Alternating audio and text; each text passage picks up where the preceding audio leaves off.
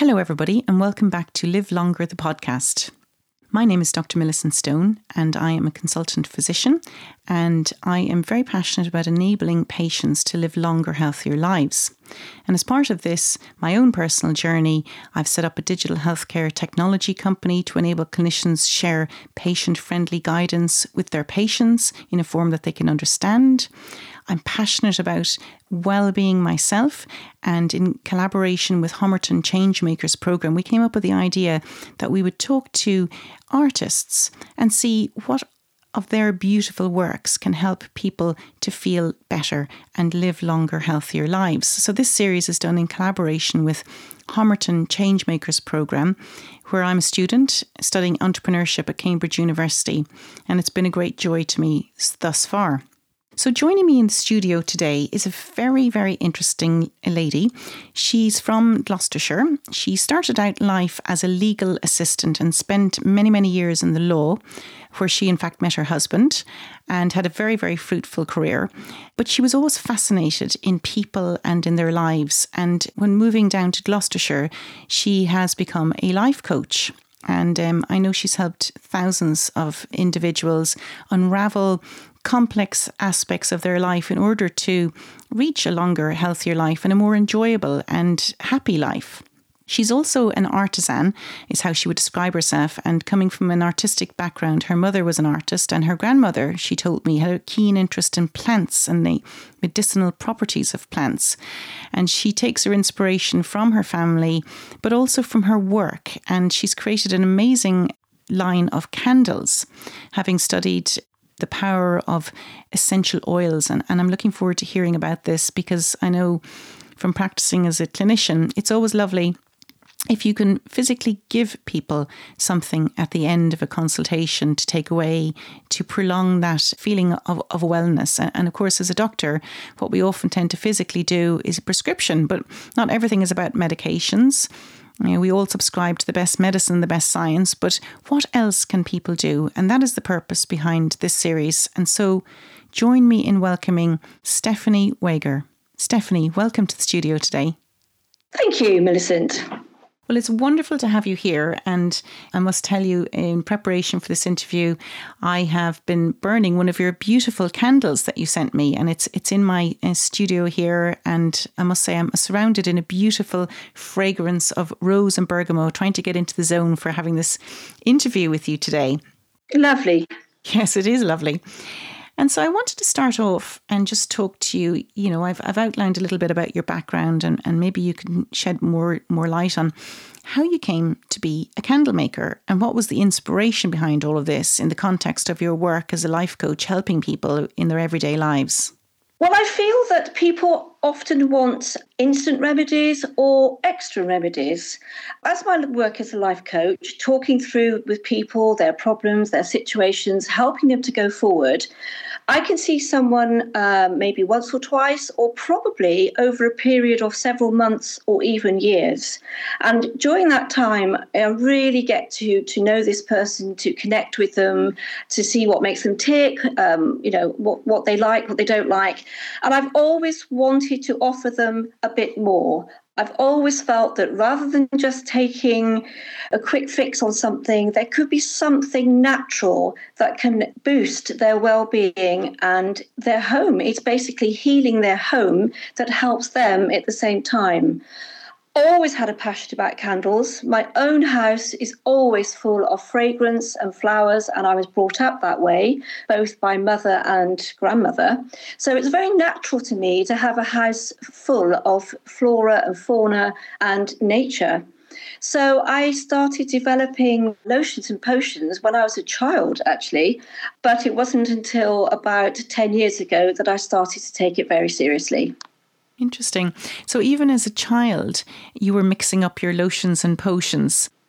Yes, I was. I was. Uh, we had a, a, large garden. I was very lucky to live in in a countryside, and uh, I would follow my mother around. She was a, um, a national flower ranger and did very big floral displays uh, for big events. So I got used to following her around, and I just was smelling flowers, smelling plants in my own world, going off into my own thoughts.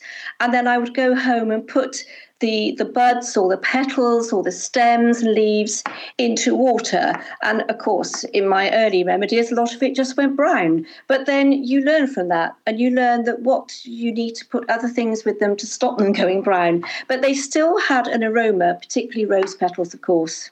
Interesting, and and I love the the fact that you were going around gathering flowers. Every little girl does that, and it's something that everybody can do. Particularly now that we're let out to immerse ourselves in nature at least once a day. And with your thoughts on flowers, you know, we had a discussion about all the various different types of flowers, and and you were educating me. Coming from a medical perspective, I, I shared with you, of course, one of the the flowers that we were taught way back in medical school was the foxglove, which is a source of digitalis, which is an important basis for digoxin, a treatment for irregular heartbeats. And you said your mother loved foxgloves, but you you mentioned other flowers like hyacinths and bluebells. Could you could you tell us a little bit about those and, and what your thoughts are? Foxgloves do indeed have a lot of medicinal benefit. They grow wild in Ireland, that's where they come from. And people used to be a little bit uh, wary of them hundreds of years ago. And then, as with all aromatherapy and all flowers, certain chemists, certain experts, and uh, artisans have developed over the years that by using certain plants or flowers and distilling the oil, that it had beneficial effects. Uh, with bluebell, this grows wild. Now, there is a difference between natural English bluebells and imported ones from Spain. Nothing wrong with the imported ones from Spain, but they're not as pure and medicinal as the hyacinth and bluebell that we have in England. Hyacinth and bluebell are of the same family. Hyacinth is just a larger version of a wild bluebell. The oils distilled from the bluebell is so aromatic and woody and heavy. It heals the soul, it heals the energy of the room. And that's why my signature scent of the candles and other products is Bluebell because it's magic in a jar. It does its healing for you without you even being there. Well, that's magic in a jar. I like that. It does what it says on the tin. It's very, very good catchphrase. And, and one of the things that amazed me was you said that men in particular liked this smell because it's often hard to find a gift involved fragrance for a man. So is that, is that true? Yes, absolutely. A lot of my clients, both for the life coach and now the products, are men. Now, men in their own health have, have their own set of problems. They don't always offload in the same way as women. We know about the, the genetics and hormones of a man. So, for something that's more acceptable for him, something to have in his bathroom or bedroom that isn't making him offload his emotions or bearing his soul, uh, is easier for him. And a lot of my male clients, in tests that I was doing a few years ago, they all said they liked Bluebell. I think it's the woodiness of it that perhaps attracts the male, the hormones of the male. But yes, I now have a list of regular male clients who have the aromatherapy of Bluebell in their home, their office, their car, wherever they go. In the shower, they choose Bluebell. Interesting. Well, we all know what to buy for Father's Day now, or for our loved ones. Yeah, yes. And you were saying that one of the earlier stories about using plants and flowers came from one of the World War II soldiers. Was that was that right? Yes, because aromatherapy and use of flowers and plants is, is as old as the planet almost. It's really ancient Greek, ancient Rome, Egyptians. It really is centuries old. But when we had the atrocities of the First World War in northern France, a chemist called Rene Maurice Gaffos, I think I pronounced that correctly, um, he started to volunteer to help the injured in the First World War. And he naturally was drawn towards using what was available to him and lavender, because obviously everyone has heard of French lavender. So he then studied what happened when you use lavender and he distilled the oil from the lavender and he discovered when applying it to the injuries of the soldiers they responded better in their mental attitude and their actual healing of wounds better than uh, soldiers who were not treated. And he based that evidence also on gladiators, because apparently gladiators were given lavender before they went into fight. Wow, maybe it boosts um, testosterone. So yes, yes, and it it boosted it. It helped their well being overall, and and so they could face their fate, I suppose. Well, that's fascinating. But what about women then? What would be the number go to essential oil for, for women? Did you mention rose? Well, geranium? yes, I was overall absolutely without doubt for women's health is, is geranium and rose, which I know that you have uh, sampled one or two of those products of that I have uh, from me of geranium and rose. Geranium is so calming, it's purifying, it's healing, it, and, and also they're non harmful. You know, some aromatherapy products must be administered by a qualified person or physician or someone who is you know registered to do so. But in use of the home for the for the day-to-day person geranium and or rose are as natural as having a geranium plant on your patio. And um, if ever you go out in your garden and you just rub the leaves of a geranium plant and then smell it, you go, oh, and it just calms you. So mixing that together with rose is fantastic for women very sort of menopausal women or women who've had children or, or babies all women, but it's really good in the hormone department. Interesting. Is it something that you could take, you know, on a monthly basis for um, yes. premenstrual tension? Oh, definitely for women. I recommend it for use. Obviously, never orally, never take these things orally, but in the bath, um, on your skin as a massage oil, a bath oil. And that's another reason why I develop candles and diffusers because they can do the work when people don't remember people are so busy these days, they haven't got time. But if the diffuser is in their bathroom or bedroom, it's giving off the oils naturally without you even having to remember. Well, no, it's lovely to have a fresh smell in one's house. And, and of course, you touched on it there. It is important that you know, using this to help elevate our health and well-being shouldn't be instead of best medicine and all that science has to offer. It's in addition to. It's what what else can patients and, and people in general do to optimize their their well-being? I, I presume that's where you're coming from. Totally, it's it's a, an added extra to and, and, to heal your home. Uh, your your environment needs healing. You know, houses have have feelings, have lives. Your office, there are there are energies in there. There are all sorts of things in a home. And so it's an, an additional. It's like having a very large bouquet of flowers delivered daily, but instead it's a candle or a diffuser. I like that um, analogy. And of course, now during the COVID pandemic, we're all locked into our little offices on Zoom calls and team calls from morning till night. So it is quite nice yeah, to bring definitely. some nature uh, home. And you, you, you were also telling me you've done some work trying to think about soaps, which is very important to get rid of bacteria from our skin. How far have you got with that process? Well, I am. The last few months, I've been trialing and testing Again, aromatherapy, essential oils, and it's important to use an essential oil, not a fragrance oil, because there is a difference. Essential oils are very safe as long as they are diluted or, you know, used um, that's why you take exams to know what you're doing. Mix them with an organic soap base, and they have been proven to help the skin. The reviews I've had so far are that they are brilliant for dry skin, really moisturizing, as well as the all important hand washing and hygiene that, of course, is so important during this pandemic. I have been consulting a, a chemist she works for a, a product company. She's very into, she's qualified in aromatherapy and essential oils, and she works for a large company. And she's a real avid buyer of my products and said that her bathroom is just wonderful and she now loves the soaps too. Excellent. Well, wouldn't it be good to do a study in collaboration with a chemist and maybe a dermatologist to see if it did, in fact, help dry skin? Because I think, you know, there's so many different products on the market, and to combine the best in art and science is always powerful. We heard that last week on our podcast when we talked to an eminent architect, and he feels very strongly, Chris Wilkinson, that you should combine art and science to the point that in school, art and science should be taught together. So, this would be another example of potentially combining an artistic approach to life and well being and good scientific rigour. Absolutely. And I think that's one of my next things that I'm working towards is perhaps get the chemist report and then maybe approaching a dermatologist or see if anyone is interested in, in trialing them. But but even the level that they are now, they're they're in the sort of trial period. I know that they're working and I know they're very safe. It would just lovely to have them further endorsed um, at at some point. Well, I think that that's an really, really good, and it's really nice to hear you say that because I think you'll you'll get a better outcome long term. Well done. That's it's, it's a very good initiative. You know, when we're talking about you know your initiatives, I'm thinking here.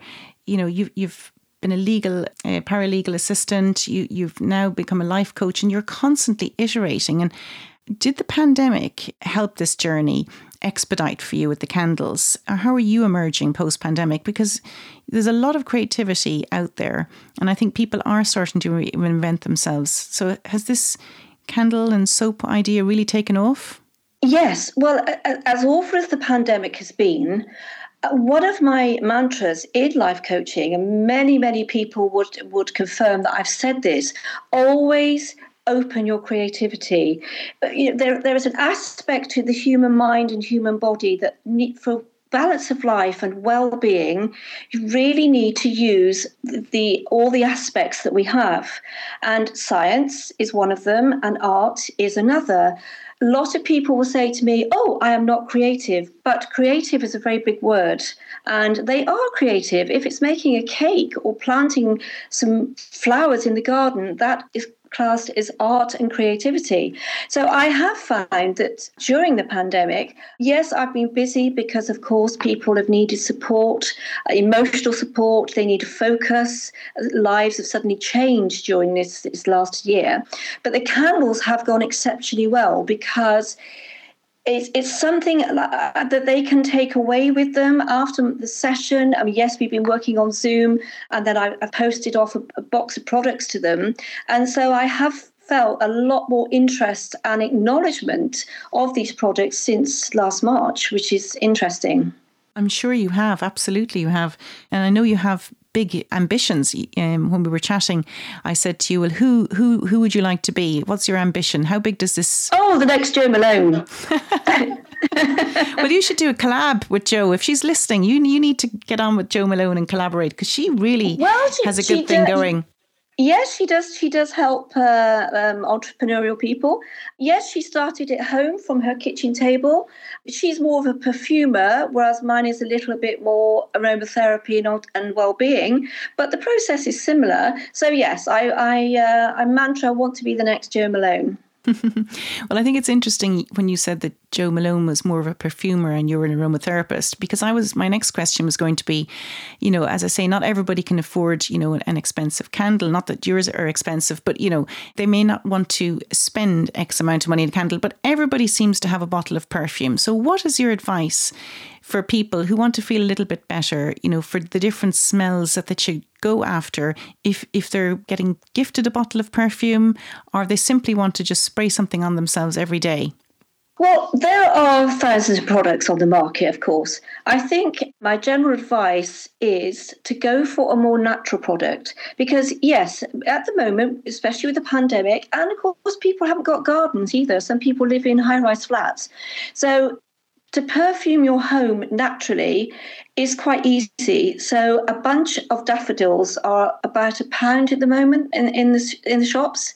They give off the most wonderful aroma, and actually daffodil oil is something I'm developing at the moment for bath products because it's good for skin and hair, and it just has this gentle aroma in the house. So you can buy products in the house very and you can get reasonably priced little candles little tea lights but i always advise make sure the instructions on the back. It's a natural product not synthetic Okay, that's good advice. Particularly since we have many students here, you know, and a little tea light, provided used safely, is a lovely way to light up. And I, and I like the symbol of a candle and the light it brings as we emerge from the darkness of the pandemic. We're walking into the light. So I, I do love a symbol of a candle. Well, actually, a, a lit candle is very evocative of all kinds of emotions, I think. Hmm, it is indeed. And, you know, we're doing this in collaboration with Homerton Changemakers, as I mentioned at the very beginning. And, and Changemakers is a fascinating organisation within Cambridge University at Homerton College. And they're trying to train leaders of the future. I mean, it's one thing to get a fantastic education, and not everybody is so lucky, but how do you percolate all that learning and into society and give back? And I wanted to ask the question with you. You know, you've had an, a very interesting career. How do you want to change the world, and what would be your advice to the changemaker ambassadors of the next generation with using art and and helping people live longer, healthier? I think to to advise the next generation that natural is good, au naturel, and all sciences, because food is, is a science too.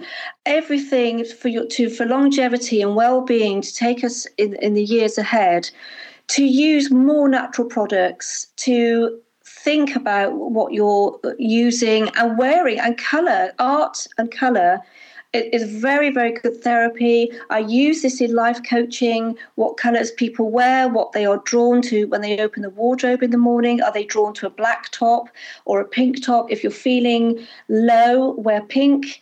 Or if you're a man and don't want to wear pink, wear a lighter tone than a dark tone. So I think the, the way forward for well being and helping people to cope is to go natural really and and to fill yourself with art color and beautiful fragrances I think that's really good advice. And also it's advice that we can all follow because these are things that aren't expensive. They're they're around us everywhere we look, from painting your kitchen a bright colour to putting on a nice fun top to spraying some perfume or buying a little candle. Everybody can do that.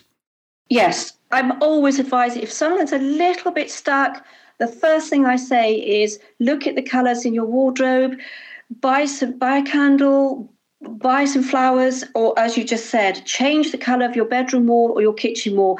Even a set of different colour mugs can lift your mood. Well, that's good. Well, on that note, I want to thank you so much, Stephanie, for joining me today. You've opened all of our eyes and shone a light on all of us with your inspirational thoughts for how to live longer, healthier. So, thank you very much for joining me today in studio. Thank you, Millie. It's been a pleasure. Thank you very much. You're very welcome. And I want to thank all of my listeners for listening. And if you do have any questions or feedback, feel free to get in touch at hello at livelongerthepodcast.com. And next week, I can't wait to interview my next person, Mr. Donald Sammut.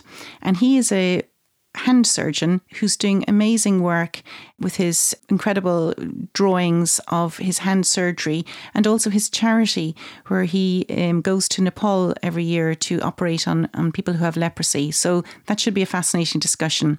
Thanks for listening.